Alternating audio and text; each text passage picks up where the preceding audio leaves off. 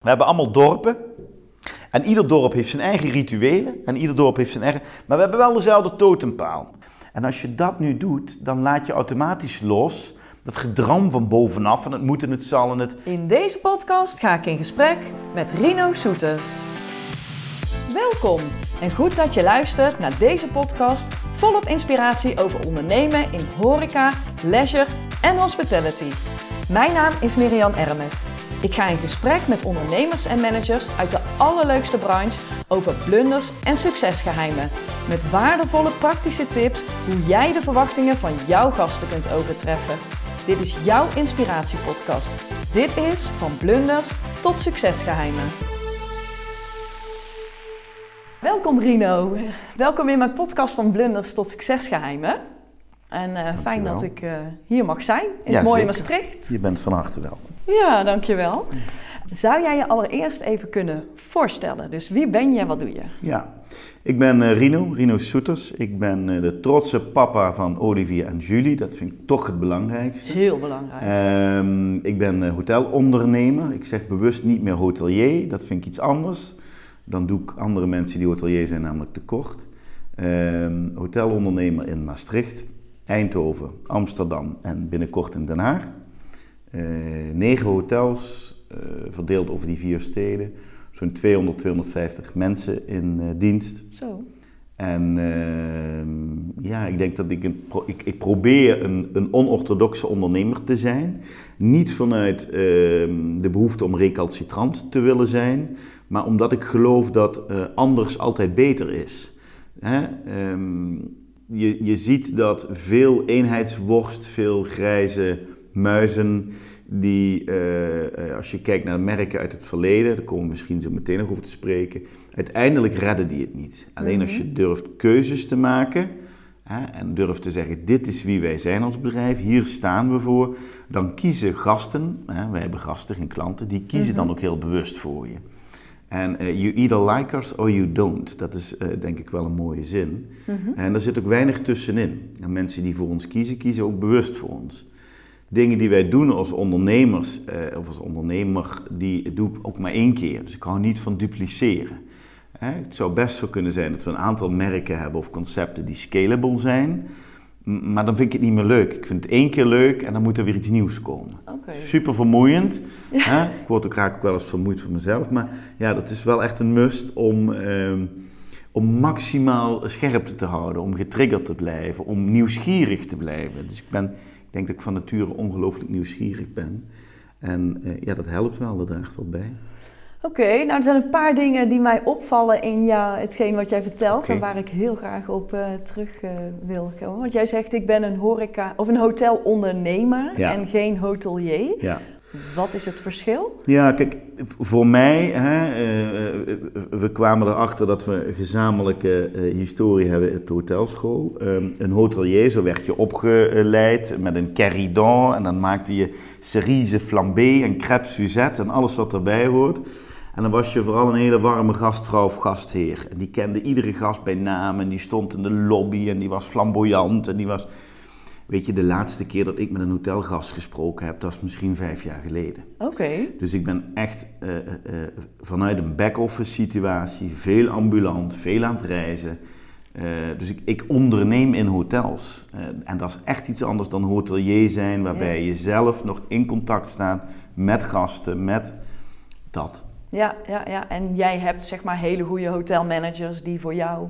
Uh, ja, die zijn daar doen. Veel beter in dan ik. Ja. Uh, die hebben veel meer geduld. Uh, ik moet je zeggen, in, in, in mijn vorig leven vond ik dat ook heel erg fijn. Maar ik ben daar inmiddels te onrustig voor. Dus, uh... Ja, want waarom heb je dan gekozen voor juist de hotels? Want je kunt ook ondernemer zijn in iets anders. Ja, dus ik ben een dienstbaar mens. Mm-hmm. Tenminste, historisch gezien. Hè. Ik hou ervan om... Uh, te zorgen dat mensen het fijn hebben, daar kan ik van genieten. Dus ik ben, uh, in, in terminologie, ik geef liever een cadeau dan dat ik het krijg. Um, dat maakte dat ik als kind al heel jong, uh, van, van thuisfeestjes tot met veertien, vijftien jaar in de horeca, maar altijd gedienstig, altijd bezig met het bedienen en het, het mensen naar de zin maken. De, dus voor mij was het een logische stap om uh, de horecabranche in te gaan. Ik vond dat ook appealing, hè? Dus ik vond dat ook een, een sexy branche. Dat had op ja. mij een hele bijzondere uitstraling. Ik vond dat als kind al heel interessant als we met, met mijn ouders naar een restaurant gingen om te kijken hoe dat dan bewoog en hoe die mensen het samen fijn en leuk hadden ook. Hè? Mm-hmm. Ik vond het, ja, nou goed. Dus voor mij was dat een logische stap. Uh, om uh, uh, vanuit een loondienstverband te kijken naar goh, een leidinggevende functie en, en nog een stap en nog een stap. En toen te denken, joh, als ik later groot ben, dan ga ik die dingen wel allemaal anders doen. Ja, ja, ja. Want jij bent na je hotelschool, ben jij eerst in dienst gegaan bij een ander hotel. Ja, zeker. En welk hotel was dat? Ik, was, uh, ik ben twee jaar lang, bijna drie jaar lang, uh, sales manager geweest voor het Apple Park en het Derlon Hotel. Van een, althans lokaal beroemde ondernemer, bekende ondernemer van B M A Wesley. Hier in Maastricht? Hier in Maastricht. Uh, uh, een man uh, die bekend staat om, laten we zeggen, zijn uh, harde aanpak. Dus dat was ook een stevige leerschool. Ik geloof dat hij me vier keer heeft ontslagen. Oh. En ook weer vier keer terug heeft aangenomen. Dus daar zat uh, veel dynamiek in en veel emotie. En dat ging, uh, dat ging er wel eens hard aan toe. Maar ik heb ook ongelooflijk veel van de man geleerd. Uh, en ook, ook daar weer over dingen waarvan ik dacht, oh, als ik later groot ben, ga ik dat anders doen. Okay. Dus ik ben begonnen in loondienst. Toen kwam ik uh, Paul Rinkens tegen. Paul was eigenaar van het toenmalige designhotel La Bergère. Nou, dat was... Uh, in dat bestaat Nederland... nog, toch? Dat heet nu het Eden Hotel. We hebben dat oh. verkocht in tweeduizend zeven. Misschien komen we er nog over te praten. Yeah. Dit was tweeduizend één waar ik nu over praat, toen wij elkaar tegenkwamen. En... Um, Paul die uh, wilde eigenlijk uit die operatie, feitelijk wel leuk, dus als ik nu naar de cyclus nadenk, dan eigenlijk hetzelfde, dezelfde route die ik heb gedaan, van, vanuit het zijn van hotelier naar hotelondernemer, dus een stap uit die operatie van die vloer af, veel meer ondernemen op afstand. Mm-hmm. En hij zocht een hotelier die op die vloer uh, wilde zijn. Nou, dat, ik was toen jong, één of tweeëntwintig. En uh, ja, ben daar gestart. Met de kennis van vandaag denk ik, joh, je wist helemaal niks. uh, en dat was mijn geluk, want ja, uh, d- dan kun je ook niet zondigen. Hè? Ik bedoel, als je het niet weet, kun je ook niks fout doen. Nee, precies. Dus uh, met veel enthousiasme en uh, veel jeugdige elan en uh, borst vooruit uh, ben ik begonnen. En uh, dat ging eigenlijk hartstikke goed. En Paul die zei in tweeduizend vier of vijf denk ik, zei, joh, zou jij dit hotel niet willen overnemen? Ik zei, ja, dat lijkt me feest, maar ik heb geen geld. Oh. Nou, dat is een constructie, dat is, theorie, dat is techniek. Nou, dat is goed. En, en toen zijn we met elkaar aan de slag gegaan over hoe zou dat dan moeten. Eh, nou, dan gaan we die aandelen, dan krijg je een percentage aandelen. En dan, do, door harder te werken kun je ze verdienen.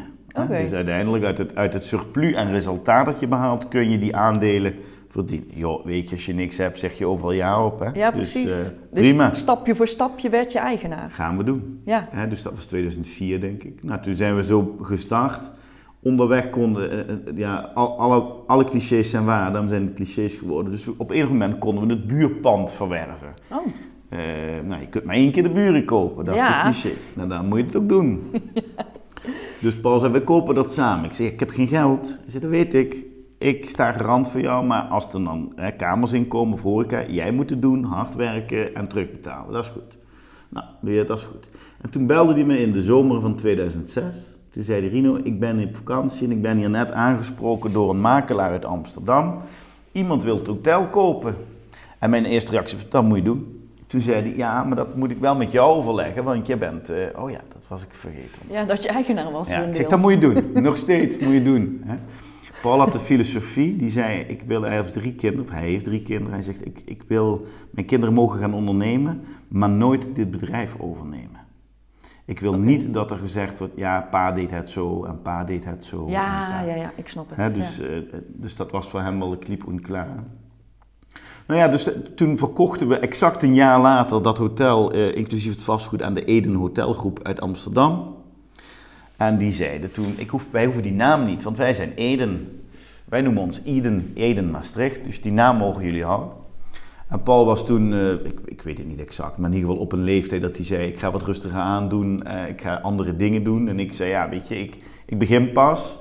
Maar ik had wel een, een, een, een... Ja, voor mijn gevoel had ik de loterij gewonnen. Dus dat was mijn startkapitaal. Ja. Van waaruit ik uh, ja, nieuw, nieuwe uh, ondernemingen kon opstarten. Ah, en zo geschiedde. En zo geschiedde. En vervolgens raakte ik alles kwijt in twintig tien uh, rond die koers. Want toen uh, kwamen we in de economische crisis terecht. Ja. Dus eerst had de bank het met kruiwagens gebracht en daarna kwamen ze het met vrachtwagens weghalen. Oh. En uh, dus ik, weet je, ik, ik heb al die curven wel meegemaakt. Het was niet alleen maar uh, uh, jolijt en goud en feest. Op het moment als je daarin zit, denk je, uh, jeetje, wat overkomt me? En als je dan terugkijkt, denk je, wat goed dat dat gebeurt is. Dus, ja, want je leert er. Ja. ja, dat maakte dat ik relatief rustig ben gebleven in, in die hele coronaperiode. Ja. Omdat je, je, had dat al een, je had dat al meegemaakt. Ja, hè? Dat is dus voor jou niet de eerste keer. Nee, en, en ik kon jonge collega's om me heen zeggen, je moet rustig blijven. Ja. Dit komt en goed. Welk hotel was dan het eerste hotel wat helemaal van jou alleen was? Uh, ik heb Townhouse gekocht toen het nog Hotel Leroy heette. Dat was een papa-mama hotel. Dus gewoon een, een, een, een, een man- en vrouw hotel. Man- en vrouw hotel. Een, een, nee. een hotel van een gezin die, daar, uh, die dat hotel uh, eigendom hadden overgenomen. Uh, dat had drieënveertig kamers toen ik het kocht. En dat heb ik uitgebouwd naar zeventig kamers. En dat werd Townhouse. Okay. Dat opende in tweeduizend negen. En parallel daaraan ben ik gelijk gestart in Amsterdam in het W T C. Met het eerste Cubic Hotel, vijfendertig kamers en nadien vijfenvijftig en nadien tweeëntachtig. En dus dat heb ik in meerdere tranches kunnen uitbreiden. Uh, toen aan de overkant een klein hotelletje, uh, Townhouse Apartments heet dat. Ook in Amsterdam? Nee, ook in, hier in Maastricht. In Maastricht? Ja. Toen het Kaboom Hotel, uh, afijn, en, en, en zo geschieden. Dus en nu zijn we, want jij zegt tweeduizend negen de eerste, ja. Dan is het nu tweeduizend eenentwintig en nu ja. heb je er bijna acht. Ja. Want Den Haag gaat nog steeds door. Ja, twee in Den Haag. Twee zelfs, oké. Okay. Ja, dus het wordt acht en negen. Zo. Uh, ja, dat is niet hè. Uh, eentje, uh, één... Dat is wel grappig, want ik vertelde in het begin van ik doe dingen maar één keer. Hè? Ja. En, en toevallig gaat één, één van die twee hotels gaat Townhouse heten. Omdat dat Townhouse, dat is gebleken zo'n sterk merk te zijn. Met al een relatief hoge uh, uh, bekendheid, maar ook met een hele sterke website. Met veel historie en veel traffic en veel...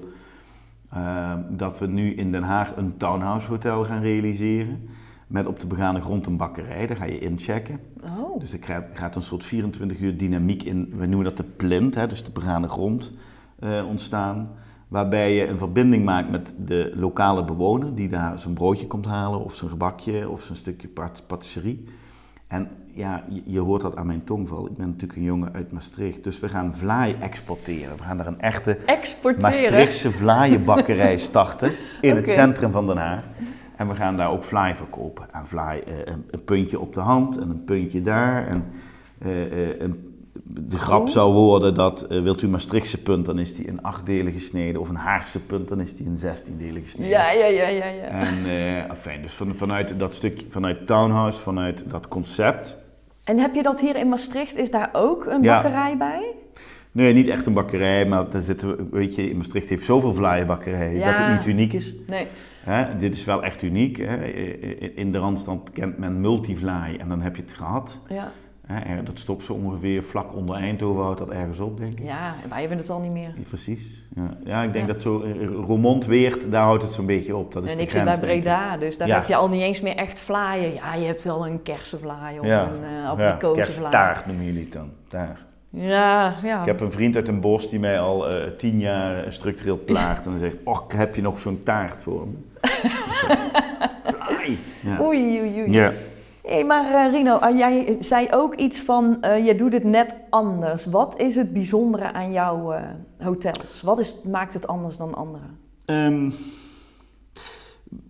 veel, veel bedrijven die een merk bedenken of een concept bedenken of een thema, misschien komen we er ook nog over te spreken, het verschil tussen een thema en een concept. Die doen deskstudies, dus die gaan achter hun bureau zitten, soms met twee of soms met drieën. Die bedenken een product, die werken dat helemaal uit, die realiseren dat en die zeggen dan tegen de markt, kijk eens wat ik bedacht heb, wil je het niet van me kopen? En die markt die zegt, nee joh, waarom zou ik dat van je willen kopen? Daar heb ik helemaal geen behoefte aan. En wij draaien dat om, dus wij gaan naar de markt en we vragen de markt, waar heb je behoefte aan? Mm-hmm. En ik ga naar de bladen, naar de redacties van de El en van de Beaumonde en ik vraag, wat denken jullie dat de trends zijn? En waar gaat het naartoe en waar beweegt het? En we vragen jonge mensen, want dat is de doelgroep van de komende tien jaar, mm-hmm. hoe denken jullie dat je gaat reizen? Hoe, welke bewegingen zie je daarin? En wij kijken heel sterk anticyclisch ook naar, wat doet nu um, Comset, hoe beweegt Ryanair zich? Want die airline-industrie die loopt op ons voor. Wat doet Ikea? Wat doet McDonald's? Wat doen die merken? Wat, wat zien we daar voor trends? En eigenlijk met, met de compilatie daarvan, in combinatie met het gebouw, want dat vind ik, dat is voor ons de essentie. Hè? Wij zitten nergens in standaard hotelgebouwen, we zitten altijd in bijzonder gebouw. Hmm. Want het gebouw uh, bepaalt, dicteert voor een groot deel het concept. En heb je het dan over de storytelling van het gebouw? Of gewoon ja, de, de historie, de vorm, dat kan allemaal. Het kan de architectuur zijn, het kan de vorm zijn. Kunnen de, verha- de historische verhalen zijn die in dat gebouw zich hebben afgespeeld. Kan feitelijk alles zijn. Um, ik zei net, ik stipte het net even aan. Voor mij zit er een enorm verschil tussen een thema en een concept. Ja, daar ben ik benieuwd naar. Een concept gaat wat ons betreft over de genius loci. En de genius loci is uh, de geest van de plek. Dus dat wat er is, maar waarvan je niet exact kunt duiden wat het is. Huh? Als je, uh, uh, je hebt een hele leuke avond gehad in een horecatent en je staat buiten en je kijkt elkaar aan en je zegt, wat een lekker tentje. Alles klopte. Maar wat was het dan precies dat klopte? Dat weet ik niet. Alles klopte. Mm. Ze waren vriendelijk, de tent klopte, de sfeer, de verlichting, de... alles klopte. Een gevoel eigenlijk ook, hè? Ja, de genius loci, het gevoel, ja. De geest van de plek. En dat is iets anders dan een thema. Een thema is, ik heb een barbecue restaurant, of ik heb een gourmet restaurant, of ik heb een Efteling hotel, met als thema de Efteling. Ja, en ja. Ik zeg niet dat het een beter is dan het ander, echt niet. Het Efteling hotel is een prachtig hotel. Maar het is geen concept. Mm.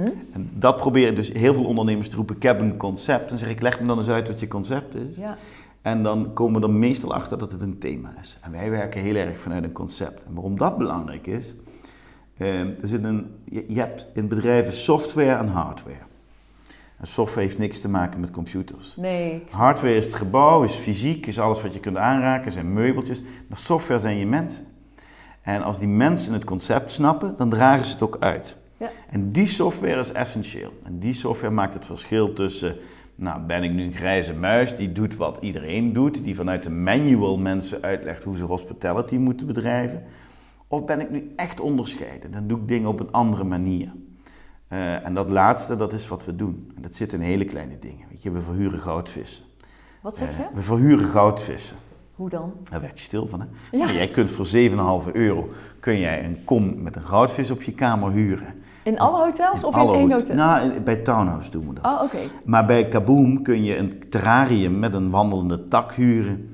En op, op die manier proberen we kleine grapjes uh, in het concept te brengen die um, uh, wordtelling zijn, dus waar men het over heeft. Die uh, zorgen voor een glimlach.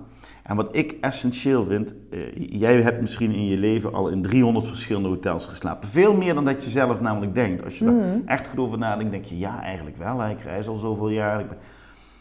Je kunt je er waarschijnlijk twee herinneren. Ja. De allerslechtste, ja. Dat was drama. En de meest bijzondere, of daar waar iets ma- magisch uh, gebeurde. Of, uh, ja. um, en al daartussen niet. Nee. Nou, wij willen graag dat, je, dat we een plek zijn die je herinnert. Onthoud. En dat doen we door dat soort gekkigheden. Dat doen we door een vergaderzaal te maken met een schilderij, met een, uh, met een naakte dame. Ja, en dat doen we door uh, deze ruimte waar wij nu zitten, u kunt het niet zien, maar deze ruimte die staat in de stad bekend als de vergaderzaal met de vrouw met de blote borst. En dat is prima, weet je, dan wordt er over gepraat, dan word je herinnerd, dan word je... Ja. Uh, en datzelfde geldt voor onze hotelconcepten. Ja. Dus wij willen ertoe doen. We willen zorgen dat je ons herinnert. Hey, en uh, ik ken het uh, hotel uh, in Eindhoven redelijk. Um, hoe heb je dat daar gedaan? Wat is daar de kracht van het pand? En uh, ja. hoe heb je, ben je daar op aangesloten? Of hoe heb je daar één... Ja, nou ja, on- onze verhuurder die benaderde ons daar op het moment dat zij zelf al heel veel keuzes gemaakt hadden. Um, dus wij kwamen daarbij op het moment dat we niet meer heel veel konden doen, anders dan de inrichting van de kamers. Mm-hmm. Ja, we uh, hebben het over Marienhagen. We hebben het over Marienhagen, precies. Ja. Um, en Marienhagen is zo'n, ja, vind ik, het is zo'n rijk gebouw, het is zo'n rijke omgeving ook. Uh, dat gebouw verdiende het ook om binnen een, een programma te hebben, dus eigenlijk een, een, een inrichting te krijgen... Maar ook weer een benadering qua gastvrijheid, qua service, qua, eh, die recht deed aan dat gebouw en aan de historie van dat gebouw. En aan die... Dus wat we toen hebben gedaan is, we hebben gezegd, oké, okay, eh, dit gebouw is zo sterk, hier hoeven we... Het concept is aan zich al het gebouw. Het mm-hmm. verhaal rondom die paters en rondom die Augustijnen die daar eh, altijd les hebben gegeven. En, eh, en Dela, de verhuurder, die daar eh, ja, zo ongelooflijk goed geïnvesteerd heeft... Uh, echt met prachtige kunst en hele mooie verlichting. En, weet je, daar is echt gewoon kwaliteit gebracht. Um, dus we hebben kamers gecreëerd die recht doen aan het verhaal. Die een knipoog naar het verleden hebben.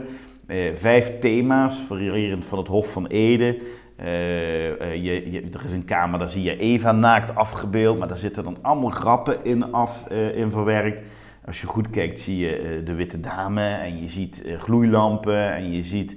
Uh, op haar arm een tatoeage met Eindhoven de gekste. En allemaal dat soort grapjes verwerkt, waardoor je denkt, oh verrek, we hebben één kamer die is helemaal blauw, uh, maar dat is Maria blauw, want Maria wordt altijd met een blauwe uh, cape afgebeeld. En ja. Afijn, dus overal zit een stukje symboliek en een stukje... Uh, maar dan wel binnen de statuur die dat gebouw uh, ja, verdient eigenlijk. En ook met respect naar... Heel veel respect, maar ja. Ook echt heel veel respect. Respect ja. Naar het gebouw en ook naar de verhuurder. Dus ja, ja beide. En wat is dan, uh, want jij zegt, uh, uh, de, de Beaumonde, en je hebt ook ja. wat, uh, uh, ook het idee dat je naar een wat jongere doelgroep gaat, klopt ja. dat? Want naar jonge is, mensen. Ja, ja. meer de millennials of... Uh, ja, nou ja, de, de mensen die, die komen, weet je, wie, wie dit heel goed doet, uh, en, en daar heb ik het ook een beetje van afgekeken, de bank doet dit heel goed. Hè, dus uh, uh, vroeger kreeg je bij de A B N Amro bank, als je een rekeningetje opende als kind, kreeg je een uh, voetbal met, van, uh, met handtekeningen van de spelers van Ajax. Dus ieder jongetje opende een rekening bij de A B N. Waarom doen banken dat slim? Er is onderzoek geweest dat mensen in de rest van hun leven stapt met tien procent ooit nog over. Dus ja. als je ze jong hebt, dan heb je ze voor het leven. En vanuit die filosofie dacht ik, ah, maar dit is interessant. Dus als ik mensen betrek en dedicated maak en eigenlijk uh, een stukje co-owner of ambassadeur, hoe je het wil zeggen, dan heb je die ook voor het leven. Uh, die, dat is ook de doelgroep voor de komende tien jaar. Die kan mij uitleggen, hoe gaan wij, hoe verwachten wij dat we gaan reizen? Welke beweging zien we? Welke... Daarom betrekken we ze bij het maken van een concept. Aha. Ja. En dan heb je ze ook wat langer, dus die doelgroep die groeit dan weer mee. Ja, en die zit op Instagram en die zit op TikTok en die zit ja. op Facebook en die zitten op... En die hebben duizend vrienden en die olievlek waar je in wrijft, die wordt steeds groter en groter. En, ja. ja, dus jij bent eigenlijk... Je zegt, ik ben hotelondernemer, ik ben geen hotelier. Ja. Uh, je hebt een beetje lef, hè? In ieder geval een andere... Wat typeert jou nog meer als ondernemer? Hoe ga je bijvoorbeeld met je mensen om? Hoe... Uh... Ja. Um, nou, la, la, wat, wat ik denk dat mij typeert is dat ik heel snel beslissingen neem. Dus ik ben geen twijfelkont. Uh, we doen het of we doen het niet. Mm-hmm. Uh, dat is voor medewerkers wel eens lastig. Um, ik heb mezelf een jaar of twintig geleden voorgenomen dat ik mijn medewerkers nooit personeel ga noemen. Omdat ik vind dat dat per definitie al iets aangeeft. Ja. Ja, um, we hebben een intern marketingprogramma, zo noemen we dat. Andere bedrijven noemen dat H R. Oké. Okay. Ja, ik, ik wil heel graag geloven, uh, dat is het geloof dat wij hebben, daar komen we misschien ook nog zo over te spreken, het geloof, dat wij twee typen gasten hebben. De gast die ons betaalt en de gast die wij mogen betalen. En dat is die medewerker. En we hebben dus externe marketing, dat is waarmee we betalende gasten lokken. We hebben interne marketing, dat is hoe zorgen we nu dat iedereen die bij ons werkt ambassadeur is. Lukt dat dan? Nee, niet altijd, maar best aardig. Dat zien we door de gemiddelde verblijfsduur, noem ik dat. Mm. Gemiddeld werken mensen toch zo'n zes, zes en een half jaar bij ons. En dat is voor onze branche is dat erg lang. Um, we investeren in onze mensen, niet alleen, niet alleen in geld. Mensen krijgen een fatsoenlijk salaris, dat is gewoon een basisvereiste. En eigenlijk hoeven we het daar niet eens over te hebben. Dat moet gewoon zo zijn. Weet je, wij zijn als branche altijd een slechte werkgever geweest. Mensen mm-hmm. moesten hard werken hard voor relatief weinig geld. Op dagen en tijden dat hun vrienden, familie vrij had. Um, Het kwam gemiddeld voor dat tien-urige werkdagen was, uh, was niet veel. Um, zes dagen in de week vonden we ook niet gek. En in het seizoen was het gewoon vaak drie maanden aan een stuk. Um, ja, want in de winter is het toch niet zo druk. In de winter kun je dat wel inhalen. Ja, hè? Precies. Dus we zijn ook in de regel niet zo chic met onze mensen omgegaan. En ja, dat betalen we nu ook wel de uh, ja, dat betalen we nu wel met klinkende munt terug. Mm-hmm. Ja, dus we moeten onszelf ook op, op, opnieuw uitvinden als branche. Nou, doordat interne marketingprogramma's, je bij ons komt werken, krijg je een prachtige doos, een heroes box, een heldendoos. En daarin zitten allemaal, zit een, zit een heel mooi boek. Uh, dat vertelt over wie we zijn, dat vertelt over de merken, maar dat vertelt vooral over wat mag je van ons verwachten. Wat mag jij van ons verwachten? Wat gaan wij voor jou doen? En dat gaat van heldenfeesten tot heldendaden, tot helden, uh, held van het kwartaal, uh, ma- held van de maand. Um, dat gaat ook over secundaire en tertiaire uh, arbeidsvoorwaarden. Ik, ik, ik geef een paar simpele voorbeelden. En het grappige, je zei net wat typeertje, dat ik denk dat als ik mensen vertel hoe ik onderneem, dat iedereen denkt, ja, dat is toch hartstikke simpel. Mm-hmm. En dat is ook zo. Maar door het samen te voegen, door er een combinatie van te maken, wordt het plotseling denk ik toch, nou, wie ben ik om te zeggen dat het bijzonder is, maar dan wordt het wel anders. Als je bij ons werkt, krijg je budget en dan doe je samen met je collega's, mag je vier keer per jaar bepalen welke kleding je draagt achter de receptie. Dus ieder seizoen krijg je geld. Krijgen okay. ze budget, krijg je moeten andere ze kleding, kleding aan. Ja, ieder seizoen. Maar die moeten ze zelf kiezen. Weet je, als jij een, een meisje bent of een jongen uh, en je hebt een, een maatje meer of een maatje minder, en je werkgever verplicht jou om je in die rok ja. te proppen, of in die veel te strakke blouse te proppen, of in die... Dan voel je je niet, niet lekker, joh. Dan moet je, weet je, dat, dat, dat, dat straalt niet uit, dan ben je ongemakkelijk. Dus ik laat, wil ik niet. Hier heb je budget, regel het samen. Dus je hebt blije mensen. Het zit in accessoires. Hè? Dus we hebben een deal gemaakt met een leverancier, een juwelenleverancier. Er staat een prachtige doos en ze mogen iedere dag uitkiezen of ze één ring, tien ringen, kettingen, geen kettingen. Ik ben heel erg op zoek naar eigenheid, want dan klopt het verhaal ook. Ja, en ieder past wat, wat ieder hij... Ieder moet doen wat hem of haar past binnen de kaders. Precies, ja. Hè? Nou, dat, en dat zit... En dat zit een beetje opgesloten in dat hele heldenprogramma. Dat gaat over trainingen, dat gaat over defibrillatortrainingen, dat gaat over B H V-trainingen. Uh, we hebben twee keer per jaar een uh, Family and Friends Day. Dan moet je al je vrienden en familie meenemen in die hotels. En dan drinken we en dan hebben we feest en dan laten we alles zien. En dan mag je laten zien waarom je zo trots bent waar je werkt. Ja. En je krijgt van ons, als je bij ons komt werken, krijgt iedereen, ook als je vijftien jaar bent... en je eerste baantje in de afwas krijgt, krijg je tweehonderdvijftig visitekaartjes. En we hebben de meest prachtige namen, uh, functietitulaturen bedacht. En dan ben je chef, stewarding, manager. En hoe weet je, die zijn zo trots. En die staan s'avonds in de kroeg en die delen die kaartjes uit. En die zeggen, kijk eens, dit ben ik. En na een maand komen die zeggen, Rino, kaartjes zijn op, mag ik nieuwe? Ik zeg, jij mag nieuwe. Weet je, als je tweehonderdvijftig mensen hebt, heb je tweehonderdvijftig kaartjes. Ja. Het zijn twaalfduizend vijfhonderd kaartjes per jaar die... Uh, uh, dat, weet je, je geeft niemand een kaartje. Je zegt, dit is dat klote bedrijf waar ik werk. Nee. Je geeft iemand een kaartje, dan ben je trots, ben je hier weg. Dus je creëert ambassadorship, je, afijn. Dus het zit allemaal in hele kleine dingetjes. Mooi, hele leuke dingen. Ja. En, maar jij had het ook over het geloof, want waar geloof je dan in? Nou, ik, waar ik last van heb bij andere bedrijven is dat ze mensen opleggen hoe... Um, keten, ketenbedrijven doen, dat niet alleen ketenhotels, ketenbedrijven doen dat die bedenken vanuit uh, het hoofdkantoor hoe, uh, hoe het moet zijn. En die, die roepen naar beneden en zo moeten jullie dat allemaal doen. Dat kan niet. En zeker bij ons niet, want we hebben verschillende type concepten. En je voelt je ook aangetrokken tot medewer- als medewerker tot een bepaald concept. Je voelt mm. je lekker bij de Green Elephant of je voelt je lekker bij dat chicere Marinaar. Of je voelt... Het zijn twee hele andere type mensen. Ja. Daar mag je niet van verwachten dat ze hetzelfde geloof hebben. Dus wij hebben dat anders genoemd. We hebben gezegd, joh, weet je, wij zijn... We hebben allemaal dorpen. En ieder dorp heeft zijn eigen rituelen. En ieder dorp heeft zijn eigen... Maar we hebben wel dezelfde totempaal. Dus we hebben in de regel... Hebben, we, hebben hetzelfde, we horen tot hetzelfde volk. Maar ieder dorp heeft zijn eigen rituelen. En heeft zijn eigen... En als je dat durft te zeggen... We zijn een tribe. We zijn een stam. Ja. Maar die stam... Ja, de, ieder dorp kan zijn eigen rituelen. En waardes. En normen. En, en als je dat nu doet... Dan laat je automatisch los... Dat gedram van bovenaf. En het moet en het zal en het...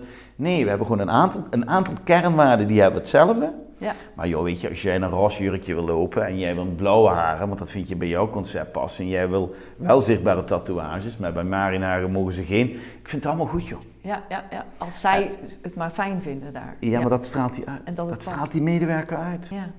En wat zijn dan je basiskernwaarden? Oh ja. Weet je ze? Jazeker. Fun, guts en glory.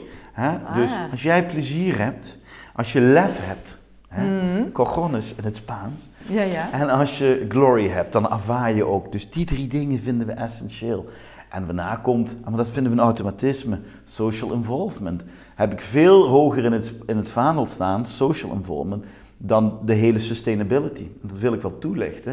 Het is niet dat wij niet sustainable zijn, maar daar moeten we het toch niet meer over hebben. Mm. Het is toch logisch dat we groene stroom hebben? Het is toch logisch dat we regenwater opvangen om de toiletten door te spoelen? Het is toch logisch dat we eisen van onze leveranciers dat ze certificaten aanleveren waarmee ze aantonen dat ze niet met chloor of bleek of andere chemische spullen werken? Dat vind ik al common sense, daar hoef ja, ik niet meer over te hebben. Dat is bij jou de basis. Maar ja. Social involvement, daar gaat het om. Hoe ga je nou om met de buurt? Hoe zorg je nu dat... Weet je, Maastricht is ongelooflijk goed voor mij en voor ons als bedrijf. En tegen Maastricht, ja, want dankzij de aantrekkingskracht van Maastricht floreren onze bedrijven. Want zonder Maastricht zouden, zouden die hotels niet vol zitten. Nee. Hè? En, nou, dan doe alsjeblieft iets terug voor die stad. En doe dat voor haar inwoners, of doe dat voor de buurt, of doe dat voor... Weet je, we, we doen allemaal hele kleine dingen. We, we houden hier alle boomspiegels bij. Weet je wat een boomspiegel is? De bodem. Oh, rondom, ja. rondom een boom is een boomspiegel. Oh, oké. Okay. Ja. En eh, op een moment hebben we tegen de gemeente gezegd... joh, we willen dat wel doen, we willen die buurt wel verfraaien. Als je de gemeente dat mag, maar dan moeten jullie het onderhouden. Dat is goed. Dus eh, onze medewerkers doen eh, twee of vier keer per jaar. Dan doen we al die perkjes en dat planten we aan, dat houden we bij. Dat geven oh. we, waardoor die straat het fijn vindt. Dan denk je, joh, eigenlijk, weet je, hotels veroorzaken overlast. Ja. Leveranciers, rollende koffertjes, we hebben gedoe, we hebben... Rollende koffertjes, ja. En plotseling eh, gaat dat hotel iets doen voor de buurt. Nou, wat fijn. En dan ontstaat er een symbiose en dan ontstaat er dat je het fijn hebt met elkaar. En dat je het helemaal niet meer zo erg vindt. Ja. En dat je als een keer die leverancier te vroeg komt of die glasbak te hard omschudt, dat je dat wel accepteert van elkaar. Nou, en het is meer, meer dat. En dat zoeken ja. we op. Ja, mooi hoor. Dank je. Ja. Hey, en um, het is nu tweeduizend zesentwintig, stel je voor. Hmm. Hoe kijk jij dan terug op de afgelopen vijf jaar? Uh, dat waren zware jaren, maar die zijn we dan vergeten. Dat is het mooie van een mens, dat wij het vermogen hebben, of onze hersenen hebben het vermogen om vervelende dingen heel snel te vergeten. Anders zou geen enkele vrouw een tweede kind willen. Dan heb je wel een punt. Dus dan kunnen we ons herinneren dat dat een hele heftige periode was, dat, coro- dat corona. Mm-hmm. Maar hoe zat het ook alweer? Zo kijken we daarop terug. Dan zijn er twee hotels in Den Haag open. Met vallen en opstaan en een nieuwe stad. En dat is altijd heel spannend, want die heeft weer nieuwe gebruiken en rituelen en waarden en normen. Een hele andere stad. Heel ander volk. Hè? Ja. En eh, ook interessant om, eh, om te leren kennen.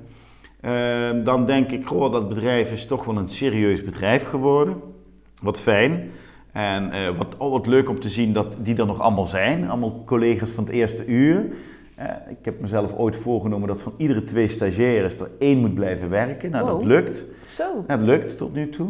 Uh, dus ja, zo kijk ik op terug en denk ik, joh, wat, wat, hebben, dat, wat hebben we het goed met elkaar gehad. En jij zelf?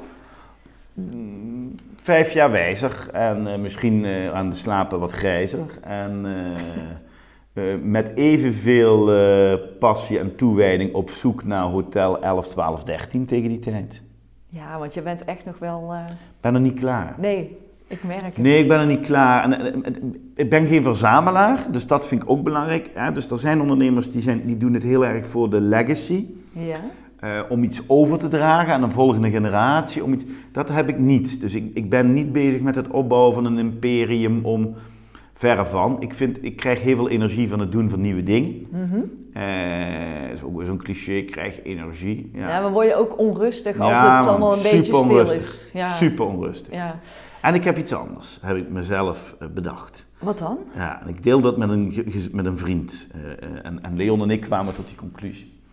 Um, wij hebben allebei, een, uh, we noemen het dat we een ziekte hebben.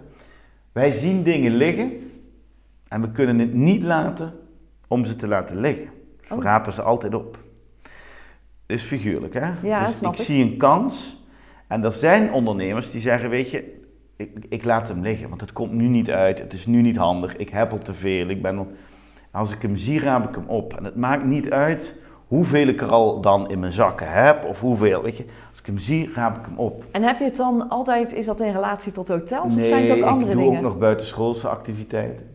Ik doe ook nog buitenschoolse actie. Ja, ja, nee, dus ik ontwikkel nogal... Wil je een voorbeeld geven of zeg je van ik hou het liever voor mezelf? Ja, nee, dat is op zich niet erg. Ik, ik heb uh, uh, twee leegstaande kantoorpanden gekocht, groot, zesduizend vierkante meter. En daar ontwikkel ik in het ene drieënveertig appartementen en in het ander uh, zesentwintig appartementen. En ik ben bezig met het ontwikkelen van een horecastraat. Dus we hebben uh, zes panden gekocht in een straatje. Daar komen zes restaurants in. Dat wordt echt een oh, soort wow. nieuw binnenplekje. En dus ik ja, ben wel... En dan uh, doe jij die investering, maar niet kan, de onderneming. Kan. Uh, of of um, in dit geval is het een gezamenlijke investering. Hebben we samen uh, het vastgoed gekocht. Ontwikkelen we de panden. In dit, voor die appartementen is, is verkoop, is ja. doorhandel. Uh, Die andere, daar wil ik eindbelegger zijn, dus daar koop ik het vastgoed en dan bedenken we het concept en dan gaan we op zoek naar huurders. En vanaf dat moment ben ik belegger, dus er, zit, er zijn verschillende dynamieken. Ja. Beetje chameleon, kan iedere keer weer een andere kleur. Uh, ja, ja, ja, ja, maar je hebt wel lef in ieder geval. En, uh... Ja, ik, maar... ik, ik vind dat het berekend is, dus ik ervaar het nooit als spannend, omdat ik denk, ja, maar hoezo, hoezo spannend, ik heb er goed over nagedacht. En, en ik ben geen gokker, dus wat ik daarmee bedoel is, um, er werd mij ook wel eens aangeboden om uh, sneller te groeien of... Um, dat doe ik niet. Ik, ik, ik, we groeien pas, we doen er pas een hotel bij, als die anderen zichzelf kunnen bedruipen. Mm. Dus ik groei niet zo snel als andere clubs. Nee. Weet je, ik zie zo'n, uh, pak maar een Citizen M, die halen dan tweehonderd, driehonderd miljoen op en dat gaat en dat... Daar word ik onrustig van. A, ik snap het niet. B, B ik zou daar onrustig van worden als het niet... Hè, dus... En je wil echt gedegen groeien. Ja, groeien. ja nou, dat wil niet zeggen dat zij niet gedegen groeien, mm-hmm. maar ik wil groeien uit eigen means. Iedere keer, ik noem het dakpansgewijs financieren. Ja. Er komt pas weer iets op als het ander zichzelf kan bedruipen. Ja, hè? Precies. Ome Willem noemde het deze vuist op deze. Maar jij zei net ook nog heel even tussen neus en lippen door oh met je vriend dat jullie een ziekte hebben. Maar wat bedoel je daar dan? Nou, de, de, de ziekte van het dingen zien en het niet kunnen laten om het op te rapen. Dat, ja, ja. dat is de ziekte die we onszelf toebedelen. Het heeft een beetje een negatief woord, maar... Ja, dat is het ook, omdat we met, met momenten ook gek van onszelf worden en onze omgeving gek van ons wordt. Ja. En dat we ook echt heel vaak tegen elkaar zeggen, potverdorie, hoe hebben we ons dit nu weer in de maag kunnen laten splitsen? Ja. Nu zitten we hier weer, weet je. We hebben het niet nodig, en dan bedoel ik niet van uh, het klotst over de plint, maar we eten daar geen plak ham minder om. Nee. Hè? En toch doen we het ons weer aan. Waarom? Waarom? Ja, ja, want het geeft je dan weer een beetje stress misschien. Of ja, want weet je, het of... maken van die deal, daar zit de kick in. Ja. En vervolgens is het jarenlang executie en uitvoeren en... en dan heb je hem weer. Dat. Nou ja, als je hem dan de volgende keer niet ziet als ziekte, maar gewoon als iets kans, ja. dan heb je weer een, hele een andere... Don- een bril met hele donkere glazen kopen. Ja. Oh, en um, we hebben het even over die doelgroep gehad, hè? Ja. En over uh, uh, dat je de jongere doelgroep juist aan je wil verbinden, omdat uh, uh, je wil graag dat ze terug blijven ja. komen. En dat is je filosofie, net als de bank, hè? Als je eenmaal hebt, ja. laat ze je niet meer los. Uh, hoe ga jij, probeer jij echt die verwachting van die gasten te overtreffen? Ja. Nou ja, dat begint met het managen van de verwachting aan de voorkant. Hè. Dus uh, als je jezelf niet een vijf sterren hotel noemt, of jezelf niet een vier sterren plus hotel noemt, of een, dan uh, maak je het jezelf al niet zo heel lastig. Dus we werpen niet een hele hoge drempel op. Mm-hmm.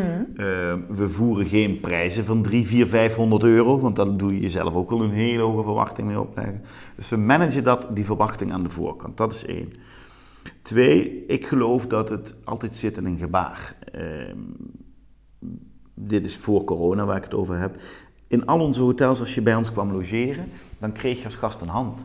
Dan stak de receptioniste de hand uit, of receptionist, en die zei, hoi, ik ben Anne, wat leuk dat je bij me komt logeren. En dat maakte hmm. dat je, dat was een vijf sterren erlebnis, want in die vierhonderd hotels waar wij het over hadden, waar jij in geslapen hebt, schat ik in, nou. heb je nog nooit van de receptionist een hand gekregen. Nee, nooit. En dat maakt het zo persoonlijk en zo bijzonder. En vervolgens, pak maar even Townhouse, dan zegt ze, lust je een kopje soep? En er staat altijd een pan met pruttelende soep. En als je s'avonds terugkomt uit de stad en je bent gaan dineren, dan staat er een fles met een, uh, met een nachtmutsje. En dan zeg je, wil je een, uh, een drankje nog van thuis? En wil je er nog... Dus het zit in hele, hele kleine, kleine dingen. dingen. Ja. Wij denken altijd maar dat als het maar grootse gebaren zijn, en met goud behangen en met dat daar de erlebnis in zit. Nee, het zit net in die kleine dingen. Het is echt de aandacht ook, ja. hè? Ja. Ah. En daar proberen we mensen mee te overtreffen. Ja. Hey, en na al die jaren oh jee. ondernemerschap... Ja. Waar ben jij het meest trots op? Oh, mm, dat die, een groot deel van de medewerkers er echt al van het elfde uur zijn. Dat vind ik echt heel erg stoer. Dat het iedere keer toch weer lukt om een, een nieuw concept te creëren. en niet te vervallen in themadenken, maar echt in concept, dat die concepten ook erkend worden, omdat we inmiddels een hele grote kast vol met awards en bokalen en ja. erkenningen hebben. Hartstikke trots op, even zelf een pluimpje uitdelen. Ja, precies. Nou, daar ben ik wel heel erg trots op, dat we toch ook best wel wat stormen doorleefd hebben. Uh, in financiële zin, hè, die crisis in uh, tien, elf, twaalf. Nu, nu toch ook die corona twintig eenentwintig die gigantisch is. Ja. En we zijn er nog niet, hoor. Voor zeggen, je bent er nog niet. Er komt nog wel een winter van tweeëntwintig aan, vrees ik. Uh, en misschien ook nog wel drieëntwintig als je de uh, uh, epidemiologen moet ja. geloven. We gaan het ervaren. Dus we zijn er nog niet, maar daar ben ik wel trots op. Ja, en ga je nu ook, nu aan deze, uh, we zitten in een hele andere fases van de crisis dan dat we anderhalf jaar geleden natuurlijk zaten. Ja. Uh, ben je daar nu ook anders in gaan denken? Want jij zegt, misschien komt volgende winter weer wel een keer een, een dipje aan. Hoe ga je daar dan, zie jij het dan meer straks als een seizoensbedrijf? Of hoe moet je dat zien? Ja, nou, ik heb de fout gemaakt afgelopen, de, de eerste keer. Hè, dan komen we meteen op je volgende vraag. Wat zijn je bloopers? Nou, ik, nog niet, okay. Maar ga je ja. dan wel. Ik heb, ik, ik, ik heb, de, ik heb, ik heb afgelopen, of eigenlijk bij eh, corona één, de fout gemaakt om eh, te veel te denken vanuit de onderneming. Ja, dus we hebben A, toen heel erg... Eh, gehamsterd, centjes gehamsterd, vasthouden, cash, cash, cash, cash, cash is king. Hè? Yeah. Weer zo'n cliché, cash is king. En ik, ik, ik, ik had vooral heel erg met mezelf te doen. Oh, wat wordt ons hier aangedaan als ondernemers? Yeah. En die medewerkers die krijgen gewoon doorbetaald en die zitten thuis en die, die gingen ook nog zeggen dat ze het zo zwaar hadden. Weet je wel? Dus daar had ik, geen, daar had ik te weinig oog voor. En dat heb mm-hmm. ik niet goed gedaan. Dus ik ben op de onderweg ook een aantal collega's kwijtgeraakt die andere keuzes hebben gemaakt, die naar andere branches zijn gegaan. Plus, wij vonden het heel normaal dat als je normaal, ik zeg maar iets, receptioniste bent en er was niemand om in te checken, dat je dan ging poetsen. Mm-hmm. Want jij zag toch ook wat er aan de hand was? Jij vond toch ook... En die ja. common sense, dat hebben we niet goed gedaan. Dus we zijn gewoon... Uh, uh, tegen, onze, tegen onze aard in zijn we te lang niet goed genoeg met onze mensen omgegaan. Mm. Daar heb ik ook spijt van, dus dat, dat moet echt anders. Dus wat ik me heb voorgenomen, dat zijn we nu ook echt aan het doen. Iedereen blijft doen wat hij deed. En als je uh, niets te doen hebt, dan krijg je vrij, betaald vrij. Dan ga je dat tijd maar met je gezin doorbrengen, of dan ga je maar bijslapen, of dan ga je thuis maar schilderen, of dan ga je... Het... Dus we proberen echt op een hele goede, nette manier nu met onze mensen om te gaan. Ik vind ook dat ik iets te compenseren heb uit vorig jaar. Oh jee. Uh, ja, zo voelt dat dan toch. Dus dat moeten we goed doen. Hm. Dus dat is één. Um, jij vroeg, denk ik dat corona anders wordt? Kijk, ik denk dat uiteindelijk, dat hebben we gezien en daarom ben ik er ook rustiger over. Die handel die komt ongelooflijk hard terug. Ja, en prijs speelt geen enkele rol dan. Want iedereen wil eruit en we vreten en zuipen ons dan allemaal uit de crisis, heel plat ja. gezegd. En die bedrijven, dat is ook interessant, zodra de eerste vertegenwoordiger weer naar zijn klant gaat, moet, moeten alle anderen ook. En dat is wat we zagen gebeuren afgelopen augustus. Toen begon er heel, snel, heel minimaal begon er een beetje zakelijk verkeer op gang te komen. En plotseling, die concurrent, die had in de gaten, nee, maar hij gaat weer fysiek naar zijn klant, dan moet ik ook. En binnen een maand was ook dat zakelijk verkeer weer op gang. Had je ook weer zakelijke gasten? Jazeker. Ja. Daarbij, voor heel voor die jonge generatie, is reizen is een secundaire arbeidsvoorwaarde. Ja. Weet je, als je uh, een klein kindje thuis hebt, ben je hartstikke blij dat je één of twee nachten fatsoenlijk kunt slapen in een hotel. Hè? Mm-hmm. Dan uh, los je man dat die nacht maar even op, bijvoorbeeld. Of je vrouw. Uh, afijn, dus ook, ook daar, ik, ik heb er vertrouwen in dat het terugkomt. Ja. Um, uiteindelijk gaat ook iedereen weer naar kantoor. Sorry, maar het is zo. Iedereen gaat weer naar kantoor, want dat hebben we ook wel gemist. Ja, uh, misschien net iets anders dan dat we gewend ah, zijn. Prima. Maar, ik, ja. Voorlopig zullen het twee dagen in de week en dan worden het drie dagen. Ja, ik voorspel je binnen vijf jaar zit iedereen weer vijf dagen per week op kantoor. Ja. En jij zit natuurlijk ook heel dicht bij de grens. Heb jij nu nou. ook dat mensen nu vanuit België of veel naar België gaan, nu daar weer... Nee, wij, ik heb een moment getwijfeld dat we zeiden, joh, die horeca in België is open tot elf uur. Ja. Zullen we niet gewoon arrangementen maken? Slapen in Maastricht, dineren in Lanak. Toen dacht ik, nee, dat moeten we niet, nee, doen. Moeten we niet doen. Daar gaan we zo'n ongelooflijk terecht slechte recensies mee pakken. Ja. Dat is niet chic, zo is het niet bedoeld. Nee. Dus we doen dat niet. Dus ik heb er ook geen zicht op of het veel of nee, niet veel gebeurt. Nee, nee. nee. Oké, okay, en um, jij zegt, um, Uh, ja, we komen op de blunders natuurlijk, maar ik wil nog heel even terug naar jouw grootste succesgeheim. Hè? Want wat oh. is dan jouw grootste succesgeheim als ondernemer? Um. Of wat krijg je terug van je mensen of van collega's of wat dan ook? Ja, ik kijk graag naar wielrennen. Ja. En uh, daar is een commentator en die uh, hebben het altijd over grinta. En misschien zegt jou dat niets, maar grinta is... Uh, je hebt wielrenners die hebben dan één vaatje, twee vaatjes, drie vaatjes. En dan zijn er een paar, als iedereen al door het ijs gezakt is, die vinden er nog een vierde vaatje om uit te tappen. Die hebben grinta, die hebben... En ik, ik, ga niet, ik ga echt nu niet zeggen dat ik grinta heb, maar wat ik wel heb, ik heb je, je kunt negen keer nee tegen me zeggen en de tiende keer zeggen, en we gaan het toch doen. Ja, ja. Dus daar zit, ik heb een ongelooflijk grote bos met planken voor mijn hoofd. uh, en ik, ja, dat. Dus daar zit heel veel drive. Ja, heel ik wil zeggen, als je echt wil, dan... Uh... Ja, dan moet en het zal. Ja. Ja. En dan zo is niet er dan niemand toch. Zo die... niet dan toch. Ja, precies. Niemand die je tegenhoudt. Nee, dan vind ik een andere weg. Dus ik, ik, um, ik, ik ben niet zo... Um, hoe moet ik het zeggen? Ik, ik ben niet iemand die dan uh, vervelend wordt, maar dan zoek ik een andere weg. Dus ik... En vanuit die creativiteit uh, lukt het dan ook wel weer om... Oké, okay, maar als het dan niet, kunnen we het dan niet zo? Of kunnen we het dan niet zo? Sommigen vinden dat vervelend, hè, want ik, ja, dan blijf je zuigen en zoeken en duwen mm. en trekken. Maar uiteindelijk denk ik, hey, maar verrek, zo kunnen we er ook... Ja, zo wel. Ah, dan zijn we. Dan gaan we het zo doen. Dan gaan we het zo doen. Ja. Ja, we doen het wel. En dan uh, inderdaad, je grootste blunder. Wat ja. is een grootste blunder of iets wat je met ons wilt delen, waar wij uh, ja, wat van kunnen er, leren? Ik heb er echt heel veel gemaakt. Ja? Ja, natuurlijk. Dat ben ik ook, en dat vind ik helemaal niet erg. Dus ik, heb er, uh, ik, ik, ik denk dat ik er iedere dag meerdere maak. En dat vind ik ook prima, want daar, bedoel, daar moeten we ook van leren. Ja, uiteindelijk leren we van fouten, niet van de dingen die goed gaan. Maar wat, wat, wat me echt dwars heeft gezeten, is de manier waarop we met onze medewerkers zijn omgegaan. Dat we te lang... ook zijn blijven hangen in het niet begrijpen van deze generatie. Dat is niet alleen corona-wise, maar eh, ondanks dat ik nog niet zo heel oud ben, ben ik wel opgegroeid in een, in een tijdperk waarin de werkgever de baas was en bepaalde hoe het ging en de regels oplegde aan mm. de medewerker en, de, en dat is niet meer. Nee. Dus nu moet je echt een faciliterende rol hebben. Je bent ondergeschikt aan de medewerker, je moet dingen samen doen. En ik heb het te lang gezien als een, het is een vervelende generatie of een vervelende lichting. De millennials heb je het over, denk ik. Het is niet zo. Ja. Het is een ongelooflijk getalenteerde lichting. Ja. En als zij zeggen tegen ons als werkgever, ja, maar dat vind ik niet leuk, bedoelen ze eigenlijk niet dat ze het niet leuk vinden. Dan bedoelen ze eigenlijk te zeggen, ik vind het saai. Ah. Daag me nou eens uit, trigger me nou eens, geef me nou eens complexe opdrachten, waardoor je me erbij houdt, waardoor ik gepassioneerd raak, waardoor ik...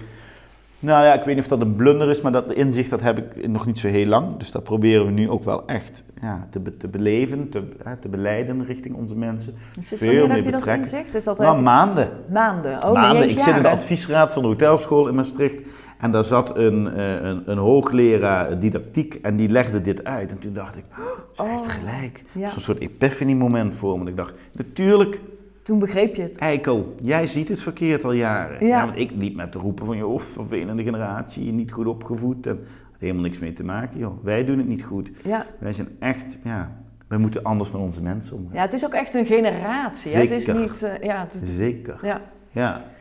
Nou ja, zo heb ik wel heel wat blunders gemaakt. Ik, ik, ik had een, kon een prachtig hotel kopen. Ik ga niet zeggen wel, maar ik kon een prachtig hotel kopen in, het, in het Scheveningen. En uh, de, de, de verkoper die had al een behoorlijke hap van de prijs gedaan. En uh, toen dacht ik, uh, eigenwijs dat ik ben, ik ga er nog één keer met de kaasschaaf overheen. Ik probeer nog die laatste, paatste, la, laatste paar ton eraf te krijgen. En toen zei die man, toedeledokie. En binnen vierentwintig uur kwam een persbericht dat uh, Lego World zich ging vestigen, dat de B A M driehonderd woningen ging bouwen, dat de pier verbouwd werd. Dat... Nou, toen heb ik wel een keer of tien mijn stuurstuk gebeten. Oh. Dus ik heb wel uh, meerdere van dat soort momenten, joh. En, ja. En, ja, dan kan je wel even voor de kop slaan. Jo. En door. Ja, en door. Ja. Ja. Damme Den Haag, dacht ik toen. Niet Scheveningen, Damme Den Haag. Damme Den Haag, ja. Inderdaad. Oh, ja. Mooi. En uh, wie is jouw grote voorbeeld? Hmm. Dat is een hele interessante vraag. Dus ik ben uh, inmiddels zo'n, zo'n uh, dikke twintig jaar aan de slag. En ik ben heel veel teleurgesteld geraakt. Oh, door? Door de jaren heen voorbeelden die ik had. Die stuk voor stuk oh. om een reden van hun voetstuk vielen. Oh, zo. dat van afstand je daar tegenop keek en dacht, oh, wat bijzonder en wat goed en wat, wat interessant. En dan wil ik ook als ik later groot ben. En, en dan kwam je, dichterbij. Je, kwam je dichterbij en dan afvoer je dat en dacht je, oh, wat erg. Dus, uh, en, en dat heeft gemaakt dat ik eigenlijk geen voorbeelden meer heb. Nee. En dat wil niet zeggen dat ik denk dat ik het voorbeeld ben, want ik, zoals ik zei, ik maak iedere dag heel veel fouten. Maar ik, ja, ik denk dat we uiteindelijk, is er geen goed of fout. Je Iedereen doet het gewoon op je eigen, eigen manier. Route hebben. En, uh, en ik, ik, ik, ben, ik ben van de compilaties. Hè. Ik geloof dat niemand meer iets nieuws bedenkt. Dus ik probeer bij iedereen iets weg te halen. Ja. En anderen ook weer bij jou. Koop het, mag. Is gratis. Gratis nog ja. wel. En dan heb ik de allerlaatste vraag nog voor je. Ja. Uh, met wat je nu weet, wat zou je dan vijf jaar geleden als advies aan jezelf hebben gegeven? Uh, jongeman, blaas eens niet zo hoog van de toren. Ga eens wat beter met je mensen om. Verdiep je eens wat meer in wat hun nu echt drijft. En denk niet dat, je het, dat jij kunt bepalen voor hun hoe zij hun leven moeten leiden of hoe zij hun werk moeten inrichten. Cash is king, dus ben spaarzaam. Spaar je centjes. Zorg dat je altijd voldoende liquiditeit achter de hand hebt. Het appeltje voor de dorst, dat is weer een cliché. En uh, ja, voor de verders blijf gewoon jezelf. Hè. Investeer in je relatie, in je gezin. En uh, werk is werk. En als je naar huis komt, dan is dat thuis. Uh, want da- dat vind ik nog wel lastig, tot op de dag van vandaag. Kan je thuis goed ontspannen? Nou, weet je, nee. Ik, de, de constatering is dat ik, ik ben vierentwintig uur per dag uh, in mijn hoofd aan het ondernemen. Er is altijd een Zoom. Ook op vakantie, hè? En, en ook 's avonds en ook in het weekend. En dat ja. maakt, en ik, vind dat, ik, vind dat, ik vond dat altijd heel normaal. Ik dacht altijd, joh, waarom hebben mensen het erover dat ze moeten afschakelen? Als je iets leuk vindt, waarom wil je nou afschakelen van iets dat je leuk vindt? Ja. En ik realiseer me, nou, en wijsheid komt met de jaren. Ik realiseer me nu dat dat wel belangrijk is. En, ja. en ook voor een ondernemer. Want juist die frisse blik en juist even pff, wat, wat, wat wind en even de kussens opschudden. Uh, ja, die boog die kan niet altijd gespannen staan, nee. hè? Ja. Dat zou ik maar adviseren. Ja, precies. Hm. Nou, mooi. Ik heb nog een paar uh, stellingen voor ja. je. Zo kort mogelijk antwoorden, alsjeblieft. Nooit meer koken of nooit meer uiteten? Nooit meer koken. Voor of na corona? Voor corona. On- of offline ontmoetingen? Offline ontmoetingen. Instagram of Clubhouse? Instagram. Vlees of vega? Vlees. Starbucks of Douwe Egberts? Douwe Egberts. iPad of menukaart? Menukaart. Netflix of Chefflix? Netflix. Ochtendmens of avondmens? Beide. Beide. En als je moet kiezen? Avond. Avondmens. Dankjewel Rino. Alsjeblieft. Mooi gesprek. Graag gedaan. Bedankt voor het luisteren naar deze podcast.